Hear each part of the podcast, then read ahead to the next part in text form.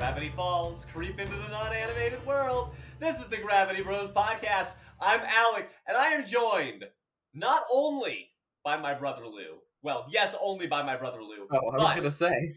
He is not only that, did you know it, audience? Also the love god, matchmaker my. extraordinaire, right No, over nope, here. that's Hey, not Lou. a title. Uh-uh. It's the title. Uh, do you, do you have any, any secrets that you're ready to share with the audience today uh, Uh, about I ways no to make secrets. people? No secrets, unfortunately. But you could ask me any questions if you talk to me. All right, I feel like that's probably the best advice we can get. Uh, that's okay, Lou. Not everybody can be the love god from Gravity Falls. Uh, you know, I guess they take different names and shapes in different universes. I can't wait. I, I hope we're. I hope we've got Cherub on our list for uh things today. Oh yeah, uh, we're definitely going to discuss uh, cherub. Which, by the way, I didn't actually know a cherub was the name of these Cupid-like creatures from Yeah. mythology. That that was actually news to me seeing this episode. See, that's one thing I liked about this show and love about this show is, I mean, you're well more well versed in a lot of this cryptid stuff, but imagine how often people have that experience from learning something about a different creature on this show. Oh yeah, so true. And that's a literal name that they used. It's not like the Loch Ness monster where they can't use it for trademark reasons. Um, Is there actually a trademark for the Loch Ness monster? I think so. Uh, I. Oh there are a God. lot of works of fiction that have definitely leaned away from using Bigfoot and the Loch Ness monster specifically. Scooby Doo has gotten away with it, but that's because yeah. they they made the entire movie Scooby Doo and the Loch Ness monster. It's a lot harder if you're just putting it in the content. Um, Really? Are you sure it's not just artists wanting to not just like copy a thing? I honestly, I, would be like that's very more interested. likely.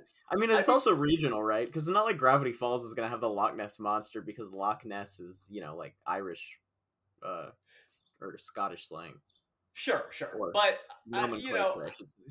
still, we didn't get Chupacabra, Bigfoot. I don't know. There's a lot of ways that they could have gone about it, and I feel like if there's a name of a creature, like if it has a name, you don't see it. But if it is a type of creature, like a cherub, then that's acceptable. That's fair. That might just be a regional thing too, though, because like Chupacabra is a different, is just not in Oregon. It's. They've got to have a Bigfoot reference in Gravity Falls, reference, yeah, but I don't believe that Bigfoot is ever named in the series. or in the. Come on, Bigfoot's got to be in the in the book though, right? Different rules in the book, though, Oh, uh, okay. and honestly, probably at least some. Like even if it's not an entry, I would have to think that at least it's in. the Yeah. I don't remember offhand. I hate to say, I, but I feel like I have a vague memory of reading something about Bigfoot in there. But you're Sure. right. Maybe it was just done through reference. There's definitely nothing on the Loch, not Loch Ness monster in there. Well, Just the this episode, yeah, this episode did not have the Gobblewonker. It did not have any kind of Bigfoot, but it did have the Love God, and we're gonna get into it. Uh, Yeah. But I do want to just quickly say, uh, we had a little bit of a, of a break. The last episode that you all saw in the Gravity Bros feed was the first episode of our new podcast called Expedition Cartoon, uh, and that's an idea that I'm really excited about. Where every episode we go to a cartoon world and talk about whether that is a good or bad world to live in if we had to move there, which has been a lot of fun so far. We're two episodes in. Uh, we were able to release it when Lou and I actually went to the Washington State SummerCon. We had a booth there and had an amazing time getting to talk to so many awesome cartoon fans. Um, if that is anybody that, or I guess if you are somebody that we met there and you're listening to us for the first time, welcome. Happy to have you aboard. Because I, I did feel like there were a lot of people who seemed really interested in the cartoon theater and the different things that we do here. So keep an eye on the YouTube channel for more content coming about coming up about that. Uh, I also was dressed as Dipper for one full day of the convention, and uh, had lots of fun Gravity Falls fans uh, come up. Some with really awesome cosplays. Uh, Yeah. So I'm having a wanted to- blast. Uh, I'm having a blast editing that video right now. It's gonna come out really nice. yeah, so I was just excited to share that because it was a cool opportunity that we had, and uh, the Gravity Falls community is awesome. Is what I wanted to say. Woo! So, with all of that said, in we go to the recap of this episode. And for our cold open, we get Wendy and her group of teenage friends pointing at clouds with Dipper and Mabel. Uh, Mabel notices a heart shaped balloon in the sky, and Wendy says, Oh man, it's the Woodstick Festival, the annual outdoor concert of Oregon's up and coming indie bands. Uh, you know what I hated about this is I felt like they made fun of it the whole time, and I'm like, honestly, I'd probably really love going to something like this, unironically. That is interesting. In fact, I feel like teenagers were attacked today. There was a crime committed by the writers of Gravity Falls. They went after the entire teenage mentality, their You know, tastes, everything got- they love. I gotta be honest, man. Age based humor just doesn't hit with me. You know, I, I feel like no matter how old I get, I'm just gonna be like, oh, oh, you're from a different generation and you don't relate to people who are of a different. Oh my god, you're making a. Ge- I get it. You're from a different place. Your culturally relative perspective is not reaching far enough into people that you don't hang out with. It's great. I don't care. yeah, no, I, I will say I kind of agree with you. I did have different takeaways where you know they were really just going after oh teenagers have bad taste in music and all of these things. And I'm like, you know what? It really is relative. This isn't Yeah. something that I'm necessarily jiving with. However, Yeah, people just episode- comment on like popular internet culture is what they're is what they mean when they say that, which is always going to be bad no matter what demographic it is. they do, and I'm sure it gets a lot of laughs from a lot of people. You know, not everybody thinks about it as hard as we do. Of course. Uh, With that said, the humor that did land for me this episode was, I think, some of the best in the entire show. There were some really standout moments, uh, You know- jokes that had me on the floor. I will say I, I started writing in the first half of this episode that I was like, ah, this one's a pretty lowbrow episode. I'm not having and then like towards the second half, I definitely started also getting hit really hard with some hilarious moments. So we'll get into that. Yeah, definitely. So we've got a couple indie bands that are coming to this concert. We have Scarves Indoor. We have Wood Grain on everything, and we have the Love God. Great artist names. Did you have a favorite? I mean, wood grain on everything reminds me of fun time, so I like that one. Oh, see, I like Scarves Indoor, uh, just because I feel like it's making fun of the hipster Yeah. scene, which is a music scene that I actually listen to a lot. Uh, so Yeah, that's see. I guess maybe it's kind of going for a scene that I was never really a part of. You know. Yeah, So I just that's true. it's it's a thing that I never got super into, so I'm not like passionate about it. But if somebody invited me to go to that festival, I would go and probably have a very good time. Sure, it seemed like uh, it was a good time. Uh, Dipper, he had never been to an actual concert, and uh, Wendy's like, "Okay, well, like you're in with us, so let's do this." Um, Which is awesome. it is awesome, and I actually really like that. Uh, Dipper does not seem to be infatuated with Wendy anymore. They're just kind of having a cool friendship where I Dipper agree. is learning some social norms from friends that are a little bit older than him. And I, you know what? I actually, as a fun summer like experience that he's having, I sort of love that for him. You know, I feel like it's the most like it, he makes sense to me hanging out with this group of people too. Like as a kid trying to impress an an older group of friends that he's trying to hang out with. Like it felt really, it felt much more organic to me than it's felt in the past, and I really liked that. Yeah, I agree with you. Uh, however, there's a noise coming from a nearby cemetery. A And, uh, noise, a noise, annoying, very close, very close. Those two things. Yeah, and uh, I would argue that this was in fact an annoying noise. Um, Uh, Dipper, Robbie. Dipper says, "Hey Thompson, go look." Uh, Thompson, of course, funny. being the poor friend in this group that is just the one that gets picked on, is the butt of every joke. Again, I've been there, Thompson. You play the role well, uh, Oh and gosh. everybody is like, "Yes." I I think um, one of them's like, Don't "Yeah, say nice that. I was gonna bring up commentary about not dissing on your friends like that. Well, I've got more to say about that. Uh, even Nate, Nate, one of the teenagers, is like, haha, nice use of Thompson. I know they literally are saying they're using him. I'm so sad for Thompson. Thompson, find nicer friends.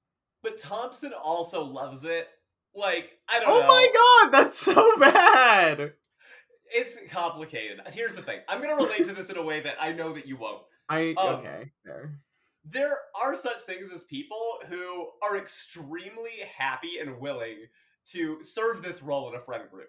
This is a and it does not affect them emotionally. And I do think that maybe they push it too hard on Thompson. I'm not. I've never been in a situation quite like him, but like Uh. it's an exaggerated version of uh, you know, like your friend gets one word wrong, and suddenly everybody jokes about the time that you got that word wrong for the next fifty years of your life. I find it a little charming. I don't know, man. I feel like in a lot of friend groups, everybody just kind of ends up dissing on one poor guy because they're like a little bit more neurodivergent than everyone else. And that's more the vibe that I was getting. And I'm like, ugh, I hate that. yeah, and I I sometimes do hate it too. I think that it's very circumstantial. Um, again, they're definitely too hard on Thompson here. Uh, they're nudging him forward as they chant, "Gaze upon death." We see him approach an open grave. He screams, and that's the end of our cold open. What did you think was happening here? Unless you remembered it from the first time you watched. Um, I I didn't honestly think about it too hard. I just kind of assumed it was gonna be so. I I knew that it wasn't like. I mean, we knew that it's not a zombie or anything. You know what yeah. I mean? So I knew we weren't going to get misled with anything like that. So I remembered it being not like the monster of the episode, but I didn't fully remember that it was going to be a teenager. Even worse. Yes, because as it turns out, it's Robbie. Uh, they say creepier than they expected, I believe. Um, he's crying about Wendy still from inside a grave. It has been a long time since they broke up, at least seemingly from the canon that we're seeing. It is all taking place over one summer, but it's been a bit. Um, yeah. He tries to act chill. Friends say that they haven't seen him in like a million years. So we're given this context that, oh, dude, you have not hung out with us for a while.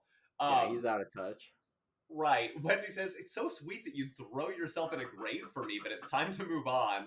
Weird line. I mean, that's kind of fair though.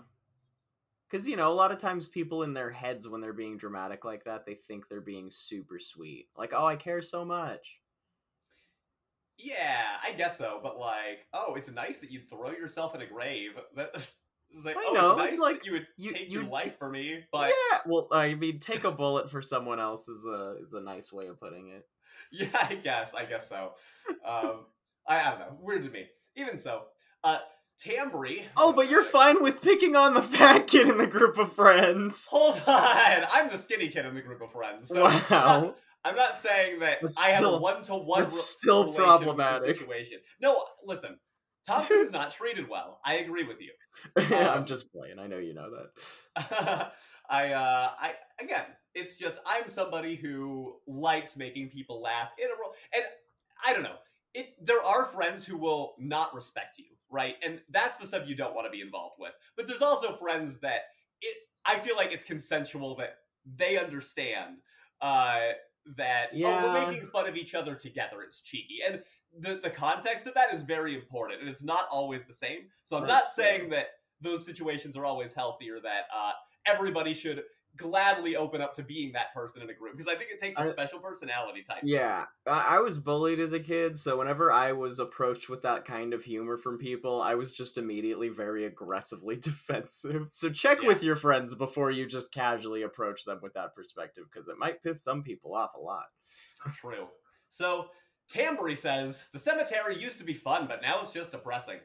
Uh, That is a great line, by the way. I like. I thought I paused and thought about that line for a second because I'm like, is there subtext there? Is that just a surface level funny joke, or is there supposed to be like, you know, some like irony there?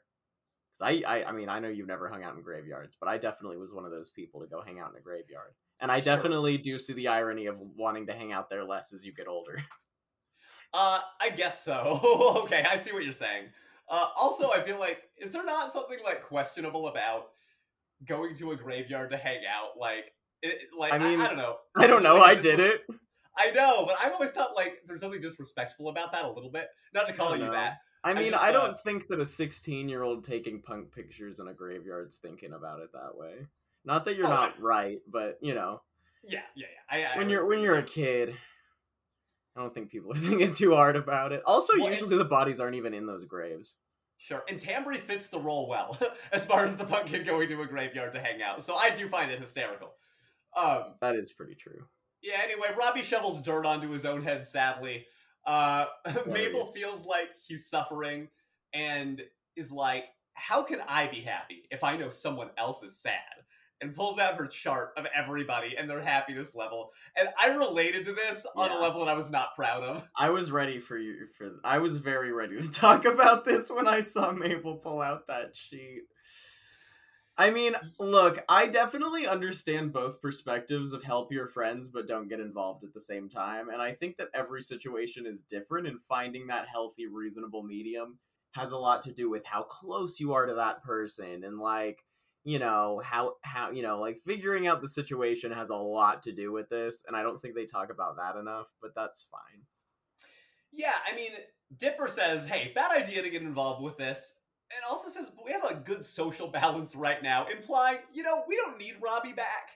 Um, yeah we don't want them to get over over this thing. Like do we want like angry robbie hanging out with us again? No no no we don't. You and know, it's, it's valid perspective I thought but- about this. I, I think that it's important. I don't. I don't like because look, I, I've had. I, I think that it's more helpful for you to instead of disowning people you disagree with that are close to you, owning up to them and trying to like get them on the right page. You know what I mean? I do think that's the better approach, but I couldn't help but also kind of get it. Sometimes Yeah, it just I mean, feels true. like the path of least resistance, you know? Totally. I, I think that it's important to take responsibility for the people that you uh, associate with. Yeah, I think it's fair. Uh, so Mabel, in the in this case, I feel like she has not learned a lesson that keeps happening in the show, That is Which- also very true. and in some ways, it almost feels like okay, Gravity Falls has a lot going for it, but are you growing as a character here? Like the plot is moving. Whoa. Called out. Honestly, I kind of agree with you. I do think that is one of the weaker elements of this show that is potentially stronger in something like Owl House, just to make a crude, a pretty uh, direct comparison. Yeah, yeah, it's true. Um, I don't know. I don't hate it that much, but it is like okay, we're doing, we're going through this again. Uh, Yeah. Mabel's gonna try to help somebody, and it's not gonna go well. Honestly, I do think maybe my biggest problem with Gravity Falls, if I were to have one, is that Mabel doesn't actually grow very much as a character specifically. Yeah, I would say that by the end, she definitely has growth, but it accelerates. Um, Yeah, that's fair. and uh, yeah, may- maybe a little bit lazy, but again, there were things that I liked about this episode enough to forgive it. Um, Well, uh, back at the Mystery Shack. this is an says- oddly controversial episode in my head, so let's get into it. Yeah, yeah, yeah. Mabel says to Wendy at the Mystery Shack that Robbie just needs a new girl. That's gonna fix it. Um, and spoiler alert, that is sort of the story that we get, which is also questionable. Um, you know, don't love yourself first. No. Wow, that's pretty just funny. You're right. They definitely make fun of Mabel for like having that perspective, but then that that is kind of where it goes. That's so funny. Yeah, the path matters. Like the journey that we get there, I do think adds context, but I think Uh, that makes it even worse, to be honest. maybe I. Uh, I think that's the worst part of this whole thing. Right. All right, we'll well, get into that. Yeah, yeah, yeah. Um, Wendy says it's not that easy, uh, which she's right. Uh, but Mabel right. says she's never had an unhappy person with her matchmaking services. Uh, False. and I'm sure this is false. She only uses two examples Soos and Melody. True, but even that wasn't really Mabel's matchmaking, it was circumstantial. yeah, and- that kind of happened after the whole video game meltdown situation.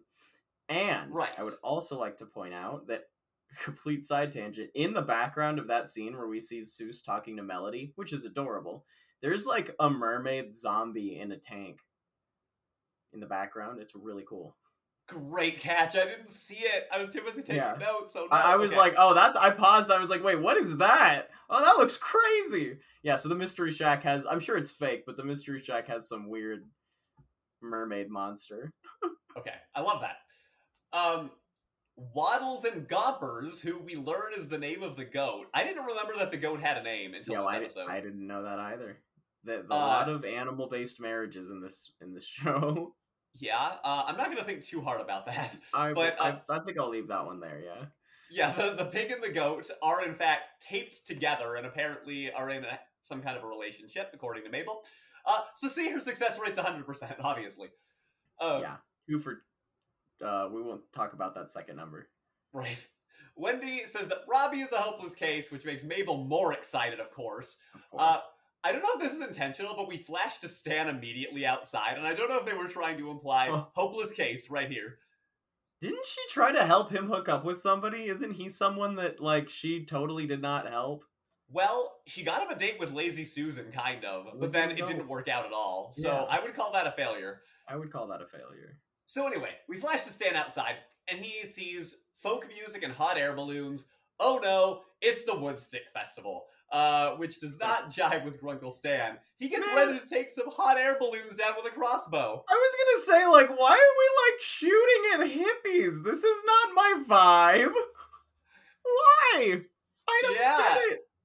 I mean, I It do is- get it. I mean, I know why people. I know that people like that exist. I don't know why. It is a reminder Grunkle Stan is not a hippie. It's Oh, I am. A, I'm aware of that.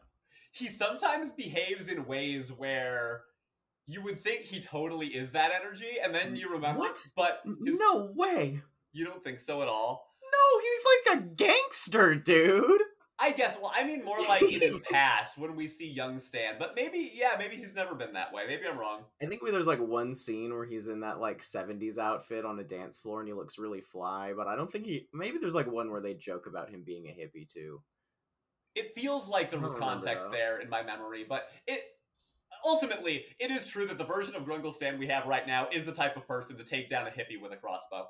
Uh, so Actually, that's a good point. If he was a hippie in the past, that's so extra questionable. right, it, listen, Or maybe there's a it's lot of based. No, I'm just It's kidding. what? I said maybe it's based. Oh yeah. like based No in some actual truth. I'm just kidding. I don't mean that. So yeah, it's Woodstick, and uh, Soos has a good idea. Soos is like, "Hey man, like don't take these down with a crossbow. Like you should appeal to the youth. They can be your customers." Which actually pretty savvy from Soos, I would say. He's learning the ropes from Grunkle Stan a little bit. Well, I Um, mean, also like that's just an intelligent marketing decision. It's true, but Stan doesn't know how to relate to young people. He's like, well, they're into hot air balloons. Puts a thought in his head as we put a pin in that and come back to it later. the hot air balloon. I, mm. I'll save it. I'll save it. Oh my god. Uh, I forgot Mabel- about that entire thing until that until the next part of it happens. Anyway, Mabel. Right. Mabel approaches Robbie's door with a plan to help him. We get this spooky music, this haunted-looking house, and and uh, a doorbell that sounds like this creepy organ, and we see Robbie's parents, and they seem very, very nice and normal despite all of this exterior. Um, you know, Mabel's shocked. She's like, "I thought Robbie was raised by sad wolves," and they're like, "Oh, Robbie doesn't like to talk about us. They say we're too cheerful for funeral directors." Yeah, I definitely like like stopped drinking my coffee for a second when I heard that one because I forgot all about that, and I'm like, oh hey, Gravity Falls. Now remember the part of the episode where I said I like stopped getting bored? Once we started making funeral jokes, that's when I started being like, okay, what is this episode? This is crazy.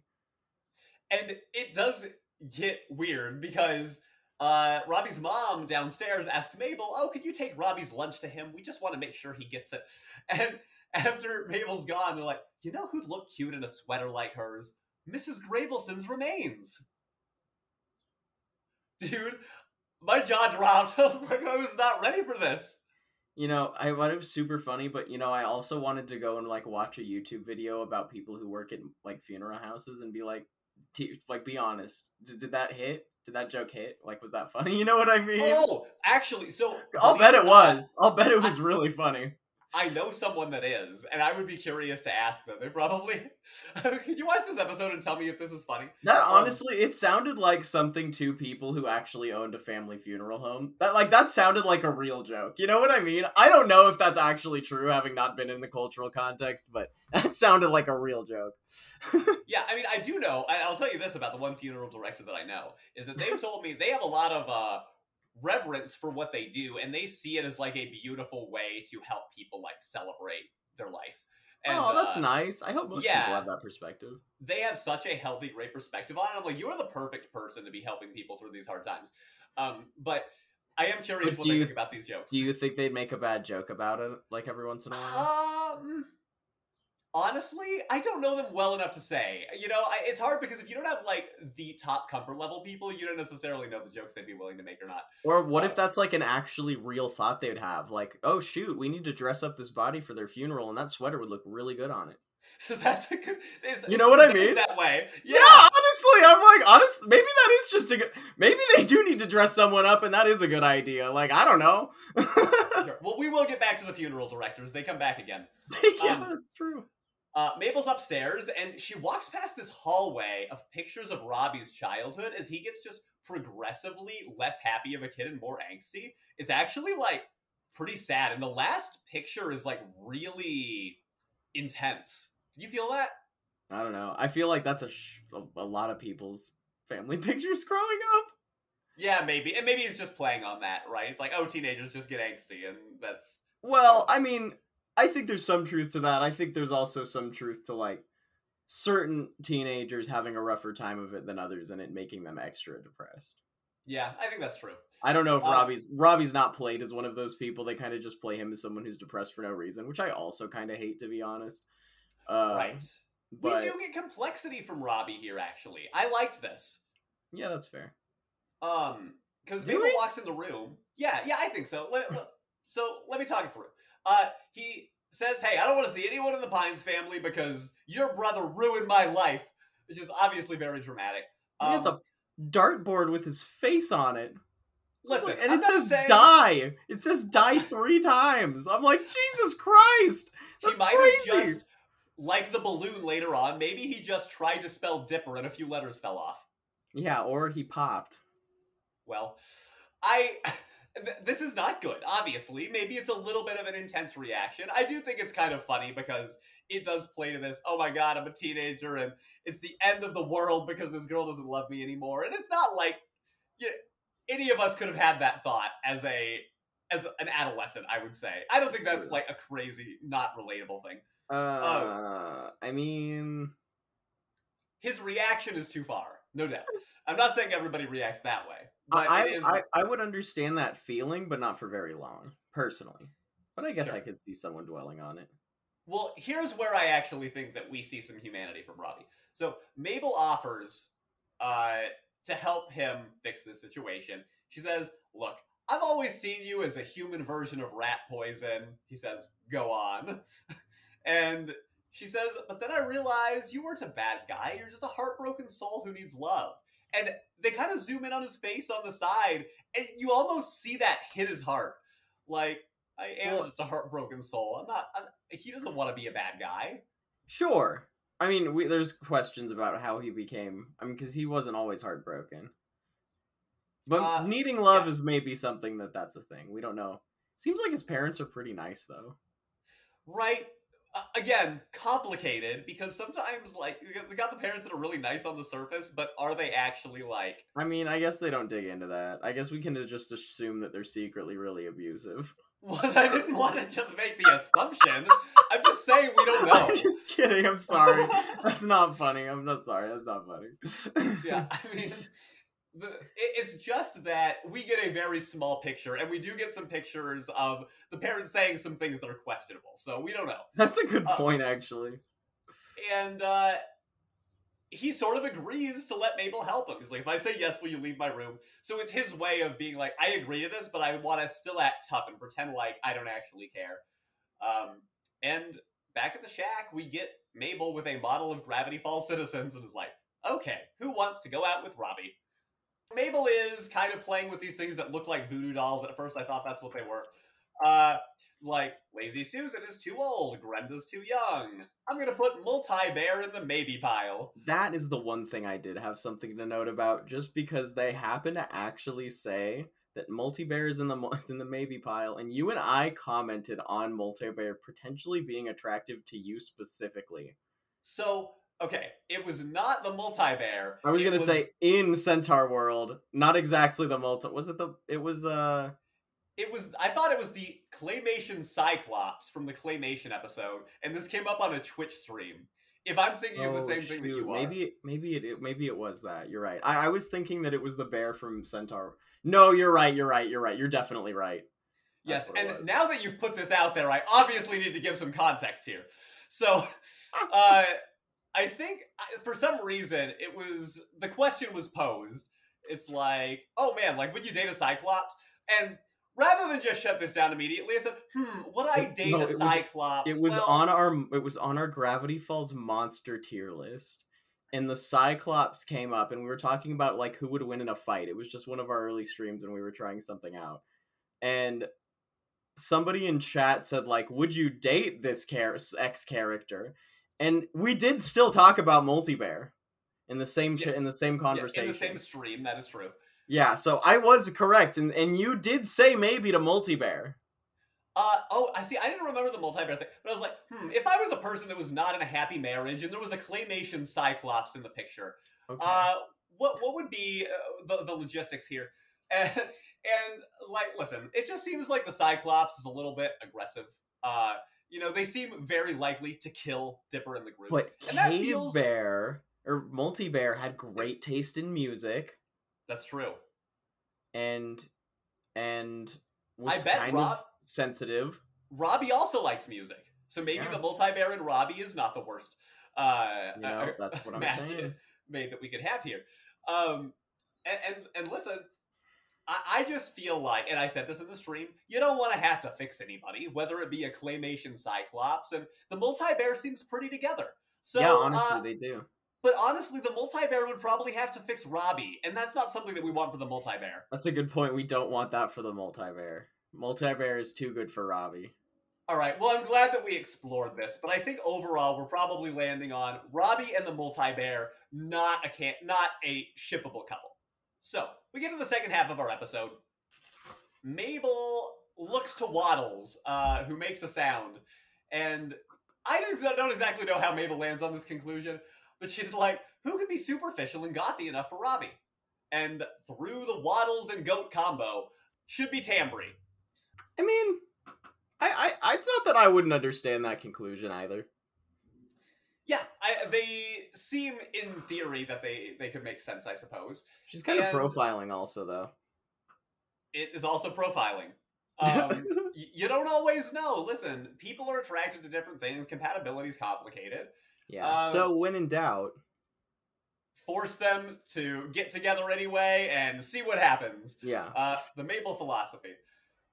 Uh, Uh, so the group is getting ready for the concert, or at least, uh, I guess, in concert prep mode. And Dipper has come up with a great way to get cheap snacks into the concert by taping them all to Thompson's body. Poor Thompson. Uh, and Lee, one of the teenagers, says, Kid, looking at Dipper, I sense greatness in you. And you get this picture that Dipper is feeling like he's part of the group by, you know, sort of throwing another member of the group under the bus. But I don't have to explore that too far. Oh my uh, god, I totally agree. And Tambry gets a text message that says, You, me, date. Bring that sweet, sweet vibe." Okay, your can I just say, if I got a text like that, I would never in a million years go alone to that location. Are you out of your goddamn mind? That's how you get murdered. Right? Tambry, of all people, to spend all this time on your phone. Uh, yeah, like you you should know- know better. Wouldn't you know a scam text or something that seems like it might Super be a little creepy. suspicious? I Dude, don't know. even if that is a guy, that's just a creepy thing to say. Absolutely. also, Mabel, come on. Dude, I what we're gonna know. Uh, No tact. but she waits at the diner with Robbie at the booth. Uh, At least it was a public place. it was a public place. Um, and Tambry and Robbie just have a very awkward interaction where, you know, Robbie says, Oh, yeah, classic Tambry, always using your phone. And Tambry's posting on social media about how terrible this date is. Um, and in comes a shouting man called the Love God, who we got teased with earlier in the episode as being some kind of musical artist. And he just starts making people fall in love with some magic in his hands. Uh, and he's very, very, um, how do you say this? Uh, up front, just shout, "Love is real and it's in your face." And I don't know, Love he's- is he's setting a- real and it's in your face. he's setting a lot of people up. That's for sure. Hold on, I have to look up something about the love god, but I'm gonna mute myself for a second. You continue. Yeah, please do. So Mabel sees this happening. Is like, I need to know how this works. She goes right up and asks his secret. Um, and he just totally gives away. Well, I'm kind of a cherub. Shows off his wings. And he says, now that the internet does my job for me, uh, I've taken some time to focus on my rock career instead. Uh, Mabel asks, could you make a snake and a badger fall in love? And he's like, oh, I don't know looks outside and makes a snake and a badger fall in love. And uh, Mabel is amazed. So he has love potions for summer love, young love, anti love. And he says, All you need is a little on your fingers, and goes to the potions. So she asked, I want to buy this. How much does it cost? Are squirrels a payment? And he's like, Whoa, whoa, whoa. Too many consequences. I can't just let you take on this kind of powerful responsibility. And in comes a person who just shouts, Love God, sign my face. And he's like, Only if you sign my baby, let's get weird. Uh, so anyway, Which we're getting a pretty picture. funny. Yeah, we're getting a picture that the love god is not the most responsible person, despite having this mad power, and doesn't want Mabel to have it either, which is the right read. But also, it's not like he's in the best position to be making the right choices on who's going to fall in love. Um, but while he's distracted, Mabel totally just steals some of his potions, and uh, she puts it on Robbie and Tambry's food, and it works. All of a sudden, they seem very in love. And something that is kind of a cute moment Tambry is kind of like, you know what? Actually, I'm going to put away my phone for this. And I liked that moment for her, even if it was sort of as a result of a type of brainwashing, you know? wait, wait, wait, wait. Okay, I found it. Sorry. Okay. So there were, first of all, did you recognize the voice? I, this isn't the thing that I was looking up, but uh, did you recognize the voice actor for the Love God? Uh, actually, it didn't sound familiar off the top of my head. Who Who is it? Really, dude? It's John DiMaggio. Oh, well, he's an amazing voice actor who's done all Yeah. kinds of things, but I think he's good at changing his voice a lot to where Yeah, it, not it it, didn't right sound like his other his other things, but yeah, for those that don't know, that's Jake the Dog and Bender from Futurama. Yeah. and um, and also, did you notice the symbol that he was wearing around his neck? They were wearing around their neck, I should say. Uh, the love god. Um, no. So if you notice, it's a female and a male sign that are like linked together. Mhm. And what it used to be in the storyboard was it was like a trans symbol pretty much. Oh, okay. So it was kind of censored out from being as explicitly that, but that's the origin of that symbol, which I think is very cool. Wow, I had no idea about that trivia. Um, they, I, I love the Gravity Falls creators. They tried to get so many things in there, and they, they couldn't get away with a lot of it. But I'm glad that at least there's a kind of a nugget. Probably not as much as we would have liked to have been able to see, but it's okay. Me too, but you know, it is what it is. Yeah, they wanted to they wanted to make it a little bit less clear when it aired. Who knows what Wild. I've go- gone through now. All right. Well, uh, no, thanks for sharing that. Meanwhile, Wendy asks the group, "You ready for the best and most overpriced day of our summer?" Uh, which Yes. relatable. Fa- facts. Facts. They're waiting for Tambry, but Mabel comes on in and is like, well, I'm afraid she's a little busy at the moment. And this just sets off a chain of events uh, where Nate, who likes Tambry, is super upset and says, oh my gosh, Robbie knew and dated her anyway. And now Lee is mad, his best friend, that Nate told Robbie and not him. Wendy is mad that Tambry is dating the Rex. Uh, and it's just Yeah. an entire mess. Yeah, and honestly, my first perspective was just kind of like, I mean, honestly, who gives a crap if that actually did happen and there wasn't any manipulation going on? Oh wait, you still missed the part where Mabel drugs them. No, I said it. Uh, Oh, yo, yeah. Mabel drugs them. Well, okay, she put. I said that she put potion on their food. That's basically. Yeah, but like, that's so bad. You want to make a bigger deal about the fact? that- Yes! Okay. That's so horrible. That is a horrible thing. That's like spiking Molly in your friend's drink because you think that it's gonna make them fall in love. That's just totally messed up. No, I do not support people in that. I, I'd take away points from her in this contest if I could because of this episode. Yeah, uh, I would agree that uh, putting any kind of a substance to try to make people act a certain way is definitely not something that we want to condone on this podcast. Uh, nor do we want to ever see happen on Gravity Falls. No, So, Mabel, on, Mabel. L's for Mabel. Not a good one.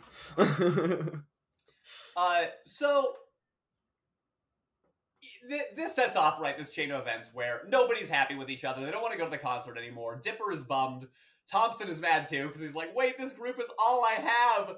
Um, so Dipper tells Mabel, "Like, I tried to warn you about this. Is there a potion that we can use to like undo this whole thing?" That gives her an idea, and uh, she gets the the the inkling we should go steal another potion and reverse it. Uh, yes, which is what you should do, to be honest. you think so at that point? Absolutely, dude. Give Yeah. them Narcan. Yeah, it's like you don't want to completely like take their autonomy away forever. dude yeah like you can't you can't start a relationship under the under a precedent like that Well, let me tell you this. Uh, we actually there's a very interesting uh, insight in Journal Three, and I'm going to skip ahead to the Journal Three part. Um, turns out, and we gotta say, Mabel did not know this ahead of time. She writes about it in the journal later. Whoa, I didn't know it, but it turns out that these potions only work for three hours. Uh, so the fact that Robbie and Tambry are still in love after that is like, whoa, I guess they actually do like each other because the potion wore off and they decided to stay together. i still Uh, hate that Yeah, I know. that's but I still just- condoning The I context is important. so much Uh, that she still did. doesn't help She did question. Uh oh, I wonder what's happening with that snake and badger. oh no Yep, Oh, they aren't in love anymore. That's problematic. That badger might not be around, or the snake not be might not be around. Badgers are badgers are pretty feisty. They are the stiff competition. Yeah. Um.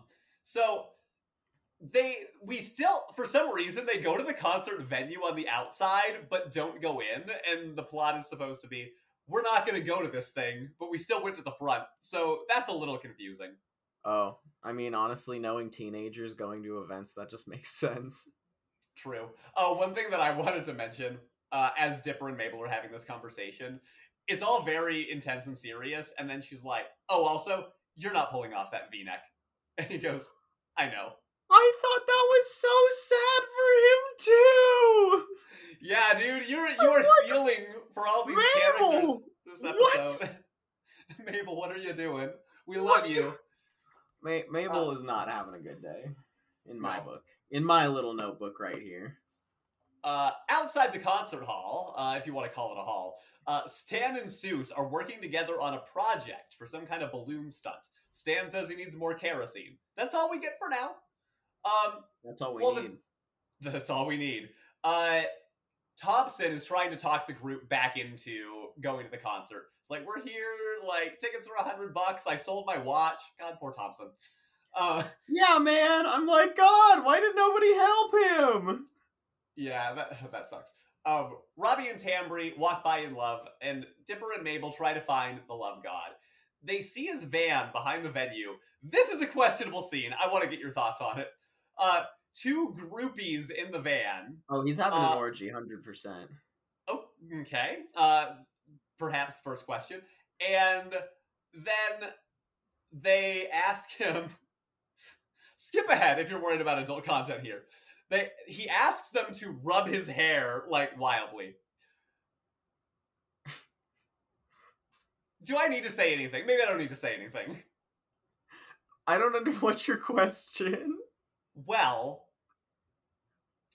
it it seems as though the fact that we get a lot of rave symbolism in this episode, there's a lot of people with glow sticks and things of that nature. that Yeah, There might be a bit of an implication here about He's- uh, there's something feeling feeling the head scratchies is really nice, especially for some reason.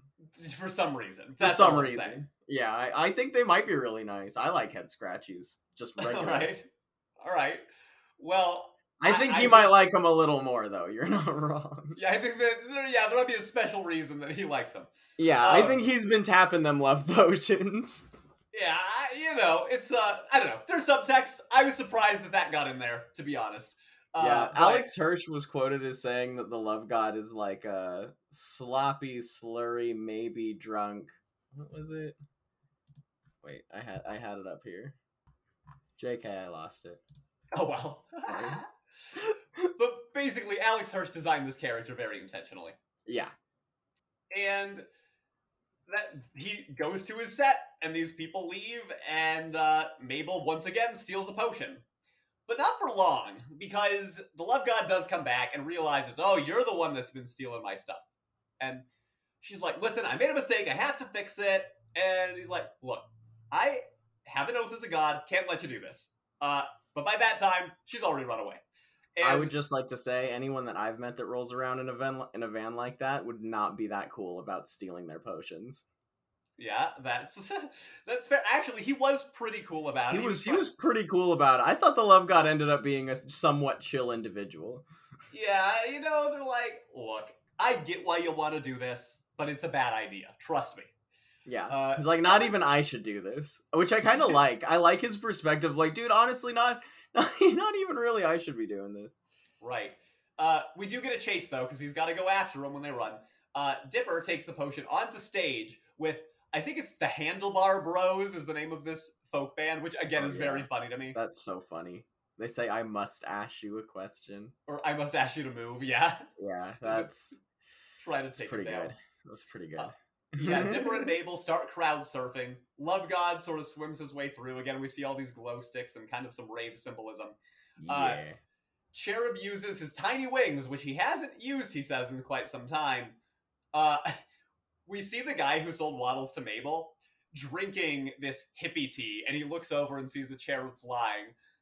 And then he puts down I, he dumps out the hippie tea I, okay the fact that it just says hippie tea in big bold letters on the on the like otherwise unlabeled glass jar is so effing funny and the Again. fact that the guy saw a flying person and then dumped it out after i'm like dude this is just oregon country fair like I look, they went hard. Th- This episode went hard in a lot of ways. Again, not my favorite episode. I feel like there were a lot of like things that were not the best ethically. Were also maybe just like lazily written, but I agree some with things you. in there. I hate how funny this episode was because I kind of agree that this kind of is a sloppy episode in a lot of ways. But like, the, I I'm not gonna say that I did not laugh my ass off. Like I'm gonna show that scene to my girlfriend when she comes home. well, there's yeah, again, lots of humor in here, uh, and we'll, we'll get to more of it here in a second.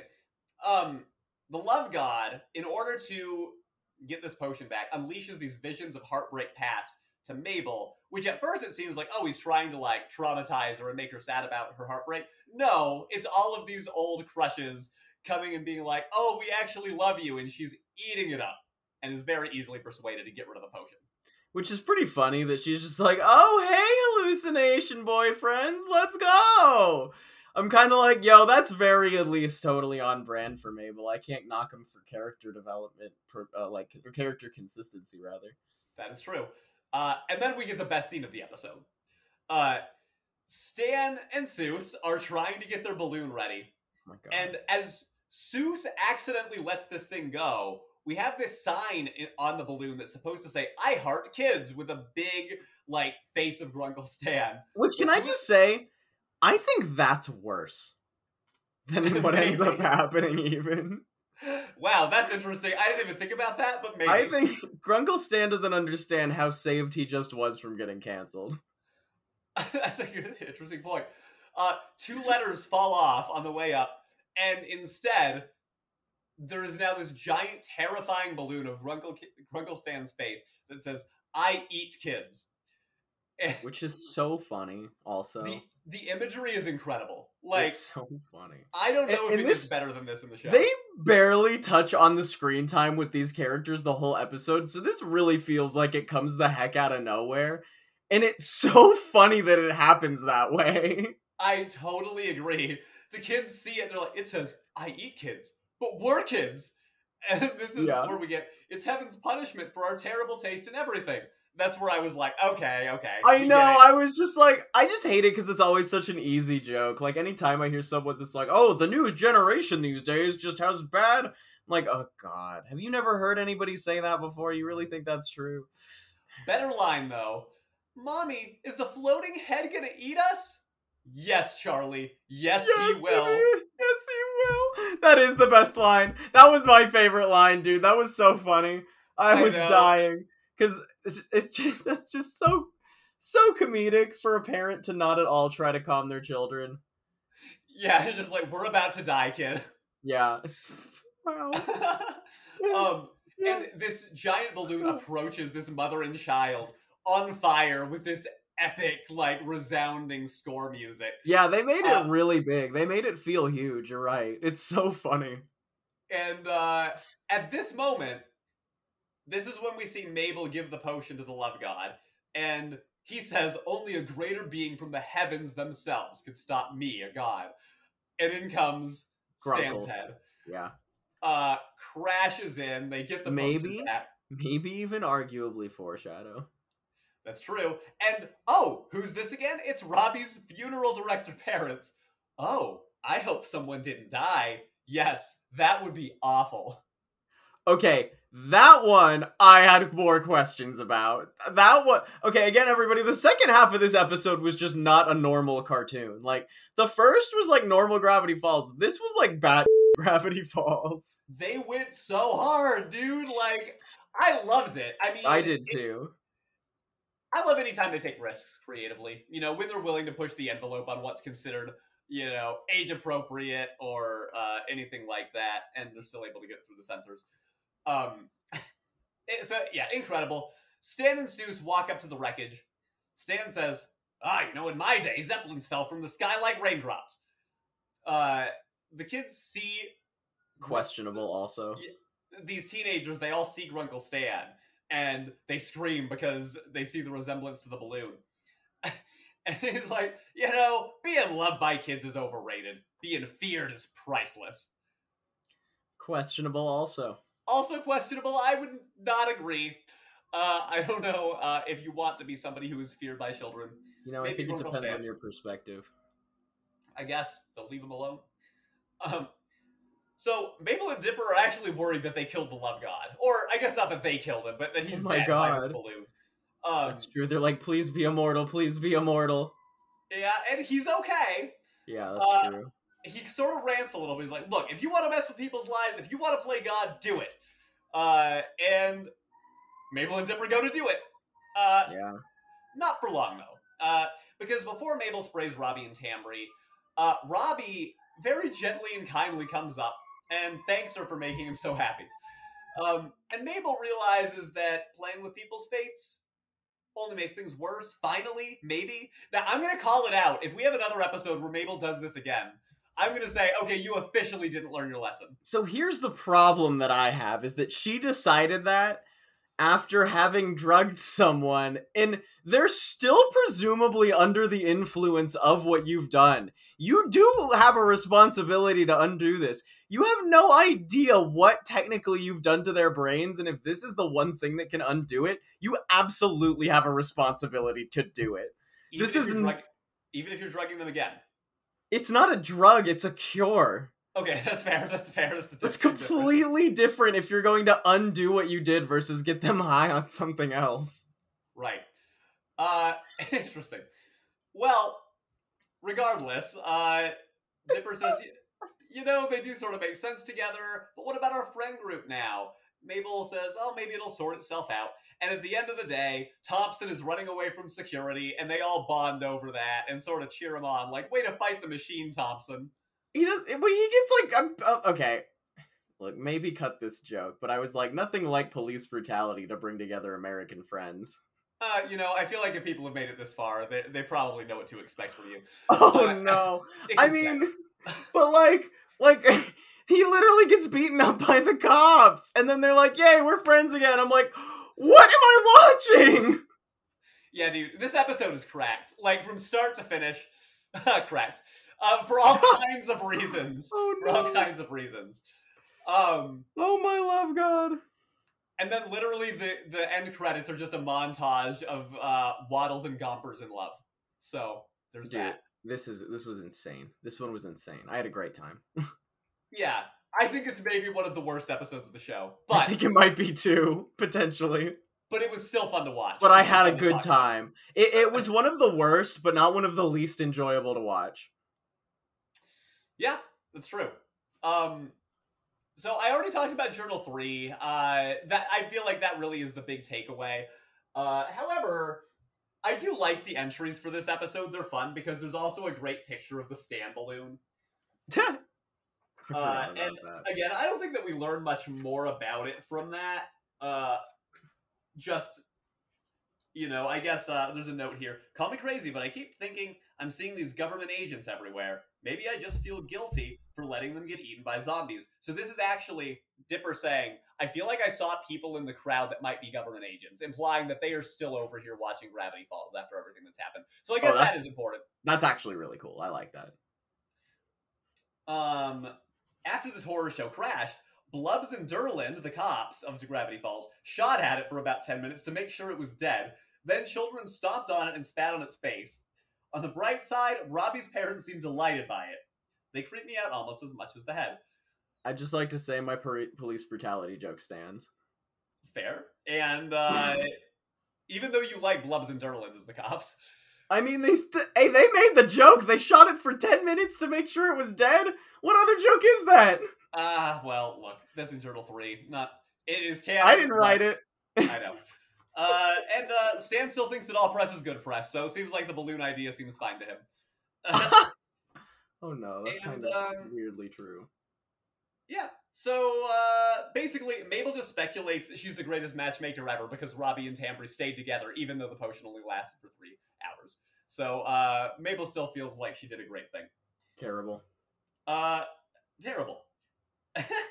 anyway, Wow. Who are your character points for this episode, The Mystery Plaque? Dude, I definitely gave two to Thomas just because I want them to get better.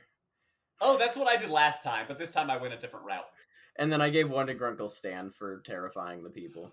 Oh my god, that's so funny. For some reason, I didn't even think about Grunkle Stan in my ratings, Really? which I did. feels like he was the easy two point episode because of how funny all of that was. Really, I genuinely, I, I made a joke. I just made a joke about Thomas, but I actually did like him as a character, and I thought his commitment to wanting to keep his friend group together was very sweet.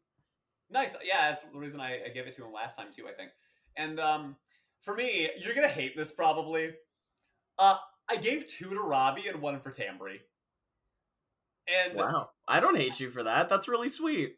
okay, it's because a at the end of the day, it was definitely ethically questionable how they got to this point. But that moment of humanity where Robbie really was happy, and I felt like we got character development from him. Uh, and also on this podcast, we rag on Robbie a lot. Yeah, we do. I actually was thinking about that. I'm like, honestly, for how much I take a dump on Robbie, it's kind of refreshing for him to get some points. I'll get, I'll chalk it up. I'm happy to see him happy, even if it was Yeah, under questionable circumstances. And even Tambry, the only thing we've ever seen from her is that she's obsessed with her phone, and she got a break from that and learned a little bit uh, about you know the benefits of like genuine social connection. And uh, at the end of the day, I guess I was happy for them and decided, you know what, they get my points, even if the way that we got here was a little bit weird.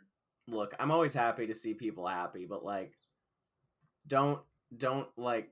Just let, just don't get involved in it. I mean, that was the more, at least the moral of the episode was don't get involved with other people's business. You know, That is true. At the end of the day, that is what we they did to. have the right moral. They just did it in the most like immoral way to get there possible. Absolutely fair. uh, we'll go ahead and say what the cryptograms were first, because Journal 4 tends to be a lengthier discussion. Uh, the end credits cryptogram is simply I eat kids. Hilarious. Uh, there's also a wild one throughout the episode. We get these bottles that have different ciphers on them, and eventually, if you put them all together, you eventually uh, land on goat and a pig.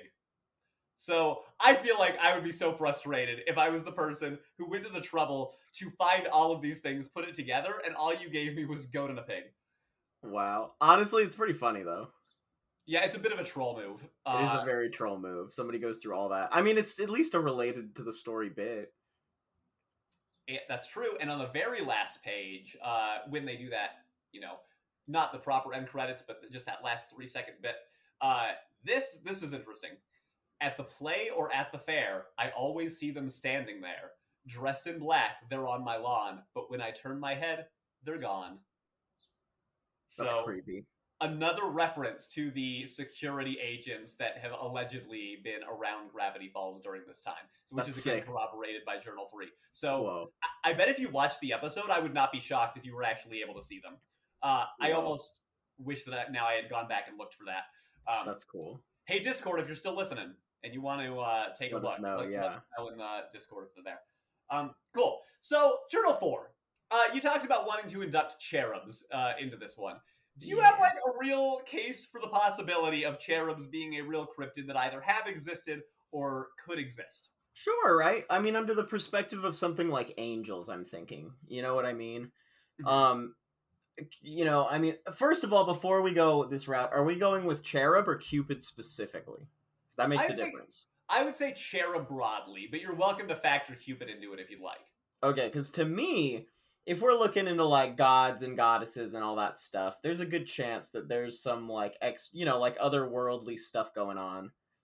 And having some sort of like angelic, you know, like some sort of being that is sort of there to usher I mean, if we're going the angel route, because I would say that cherubs would fall under the angel category, right? Um, I would say so. Now, you knew what they were coming in.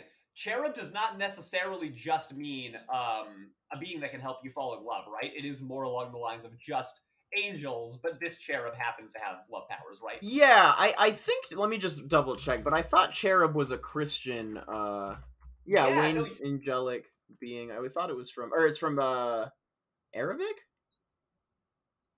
Um, I'm not. Oh wow, derived from a form of Akkadian. Wow.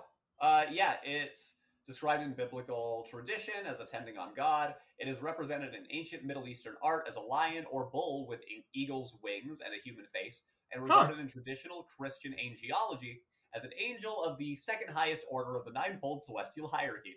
So you learn Yeah, that's what I thought. every day. Uh, yeah. So, um, if we're going with like heavenly beings and stuff like that, I mean, shoot, dude. I mean, I could see it. I mean, I think that there could definitely be some sort of uh system of life that exists to usher some sort of bizarre experience that we're completely unfamiliar with. I think that that was so beautifully said. Um, You know what's interesting? It's obviously uh, when you get into something like this, I almost feel like you're towing the line into religion if you're starting to think about it purely. But oh I well, think, I mean, religion is just worshiping those things that we don't understand, isn't it? Right. So, and, and that's what I was going to say is, you know, it might be that the one that we just described is like a Christian version of what this is, but there's a lot of other religions that see it in another way. Um, yeah, I'd imagine that religions are like putting, you know, like our own human interpretation of something. But if something like that were to exist, it's probably its system is probably like somewhat like what our idea is, but probably not very close. Sure. You Uh, so, I mean, based on the logic that you use, yeah, why not? I wouldn't rule it out. I mean, I think Right? there's a lot of things out there that we're just never going to be able to understand. And this is towing the line of, oh, this might even be something that, like, has afterlife connection. Something, yeah, you that's know. what I was thinking because I've read about a lot of near death experiences and like well, you know, a lot of people will report angels in in like family, you know, with wings and stuff as a near death experience. Yeah, Um, so I think there could be something to that. sure. Well, you know what? Out of all the things that we've talked about, some of them just sound completely unbelievable. Most of the times we're talking about cryptids that are literally, like, potentially walking the earth. And I Yeah. feel like those are hard because you Yeah. really got to sell me that that is something that could really be happening. And most of the time, the stuff that's more metaphysical, I almost see as more likely simply Totally. because we have less information to know whether it's realistic or not.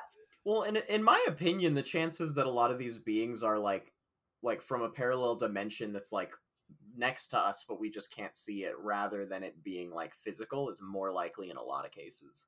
Right. And you would think it would be the reverse. Like, I can understand people being like, oh, it's way more likely if I can see it with my eyes if it's on, like, a Well, I mean, yeah. I mean, I get that. Per- I mean, it's more I don't know. There's so many things that we can't see with our eyes though. Well, in my opinion, by definition of being able to see it with our eyes potentially is what makes those things less likely. Because if we could, why haven't we yet? Yeah, that's Uh, what I think too, right? Right. It's like why, and sure, a lot of cryptids, like the Okapi, for example, was not discovered for many years. Oh, was, Coelacanth yeah. was caught after the fact. Like there are definitely cryptids that have been found and probably will be found again. Um, but I think that weirdly those are less likely because we have so much technology now to be able to capture things like that. Yeah. Um, you you you don't think there's a Loch Ness monster, Alec? Did I just catch Um, you? No, actually, I would say that I strongly believe there is probably some sea monsters somewhere, considering how much of the ocean is unexplored. I oh, don't. I mean in the lake Loch Ness. if there was, I think by now it might have died out. Yeah, I don't, I don't, I don't know about that one. I, I don't Uh, think there would have been. I would believe that there might be some deep water species. The problem is most deep water fish are actually not all that large because it wouldn't make sense for them to be large. Yeah. Uh, and that's true. We know that there have been gigantic squids, you know, that have been found. Yeah, And yeah. Me being an experienced marine biologist over here, definitely don't know what I'm talking about. Well, that's the thing, right? Is uh, with the ocean being so vast, we may not be marine biologists, we may not know what is really possible, but I have to think that there are tons of uh, at least undiscovered creatures. So Yeah. with how far we're not able to get, who's to say that they couldn't be gigantic? Yeah, that's Um, true. I guess there was like I guess if you want to say the Kraken's been proven in a manner of speaking. Yeah, I would argue that like sea monsters are one of the most likely cryptids to exist because of how much harder they are to find. Yeah, that's a good point. Well, and we actually have real world examples of like enormous whales, enormous squid, crazy looking alien fish that just look like so awesome. Yeah. so yeah, you're right. I agree with that. Cool. All right. Well, dude, this was a great discussion today. Even, again, we didn't love the episode, even though we loved parts about it. But Yeah. uh, discussion was great. Yeah, and I, I, the love God. We didn't love the love God episode, but I might love the love God. Nice. Well, on that note, this podcast is brought to you by the Brazilian Dragon Podcast Network. as many other rewatches of the shows and movies you love on their feed, and uh, you can find more of Lucas and I. You can find more of Lou and I by watching Jester Bros Cartoon Theater on YouTube. You can also follow us on social media by clicking the links in the description, uh, and description to the link of the JBC. What am I trying to say? The descri- in the description is the link to the JBCT Discord, and you can chat and share notes with other people about these podcasts and anything else about animation. So leave us those iTunes reviews, or you know, honestly, apparently you can do that on Spotify too. Just leave five stars. That helps. Uh, thanks to Tessa Scarbrough for the cover art. We'll see y'all next week. Happy sleep. Bye, Windows.